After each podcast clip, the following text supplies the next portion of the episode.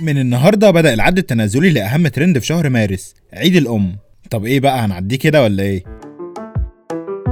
يا صباح مساء الأعياد أنا عارف يا صاحبي انك مسحول دلوقتي تفكير زي بالظبط في هدية عيد الام السنة دي بس طبعا سحلتك غير سحلتي علشان أمك غير امي يعني. وكل أم بقى هديتها بتكون على حسب شخصيتها. فلو ست الكل شخصية بتحب البيت وتفاصيله ومهندسة ديكور في نفسها كده والمطبخ واخد نص حياتها وبتقعد فيه أكتر ما بتقعد معاكوا فأكيد هي مصاحبة كل قطعة فيه. لا ومش بس كده دي تلاقيها أصلا بتعتبرها قطعة في متحف. وعلشان كده لازم تكون بتختارها من خامات نظيفة وعالية جدا بقى. وما ينفعش تجيب لها أي حاجة كده والسلام. يعني طقم الكوبايات ده مش هياكل معاها لا خالص. الستات بقى من النوع ده يا صاحبي مش هتلاقيهم بيحبوا بقى ينجزوا نفسهم بأي اكله سريعه والسلام يعني مش بيعترفوا أصلا بالمكرونة والبانيه والرز والبسلة والحاجات دي. الفراخ واللحمة عندهم لازم يكون well done أكلها مش معمول كده عشان يتهضم في المعدة زي أي أكل تاني. لازم ياخد جولته الأول في القلب كده عشان يخلي الدوبامين يخبط في الدماغ. وأكيد بقى بتعمل حلويات أجمد من أجدعها محل فيك يا بلد. فأكيد مهم بالنسبة لها بقى الأطباق والعدة اللي هتقدم فيها العظمة دي. فأنت بقى هتعمل إيه؟ هتدخل دلوقتي على أول link في ال description تحت وتنقي الحاجات المناسبة ليها وتشتريها لها دلوقتي حالا.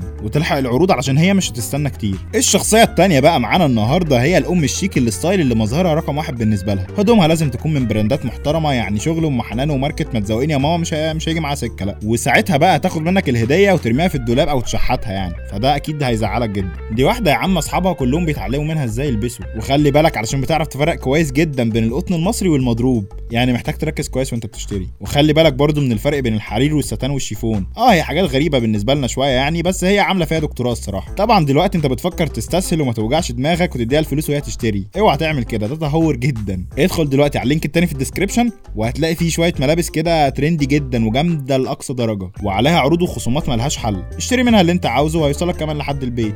ريحت واستريحت. خلصان. وتالت ام عظيمة بقى معانا يا سيدي النهارده هي ست الحسن والجمال. هم كلهم طبعا ستات حسن وجمال يعني. بس دي بالذات بقى هتلاقيها بتهتم ببشرتها وصحتها وال lifestyle بتاعها number 1 ومش بتقبل أي تنازلات في الحتة دي خالص. يعني هتلاقيها بتاكل طبيعي وبتشرب طبيعي وحتى أدوات العنايه بالبشره بتاعتها هتلاقيها طبيعية وغالية جدا. عارف أنت الأمهات اللي مش بيبان عليهم سن دول؟ آه هي دي منهم بقى. والبساطة بقى عنوانها. والمكياج بالنسبة لها فن مش بودرة وتوضيب مش تشطيب خالص. فاهم أنت؟ يعني ابعد بقى عن الافوره وغني لها. ادخل دلوقتي على تالت link في ال description ونقي أحسن وأبسط أدوات التجميل واشتريها لها دلوقتي. وخلاص اتفقنا بقى إن السعر ده حاجة ما نبصلهاش أصلا. في عروض وخصومات وحاجات هتشيل عننا يعني هن- هنروق عليك هنروق عليك. وكل سنة وكل أم طيبة ودايما مفرحينا ومفرحينهم كل يوم وكل وقت وكل زمان ومكان. اطلب في نهايه البرنامج أغنية لأم العزيزة سيد الحبايب يا حنان انت ست الحبايب يا حبيبة يا أغلى من روحي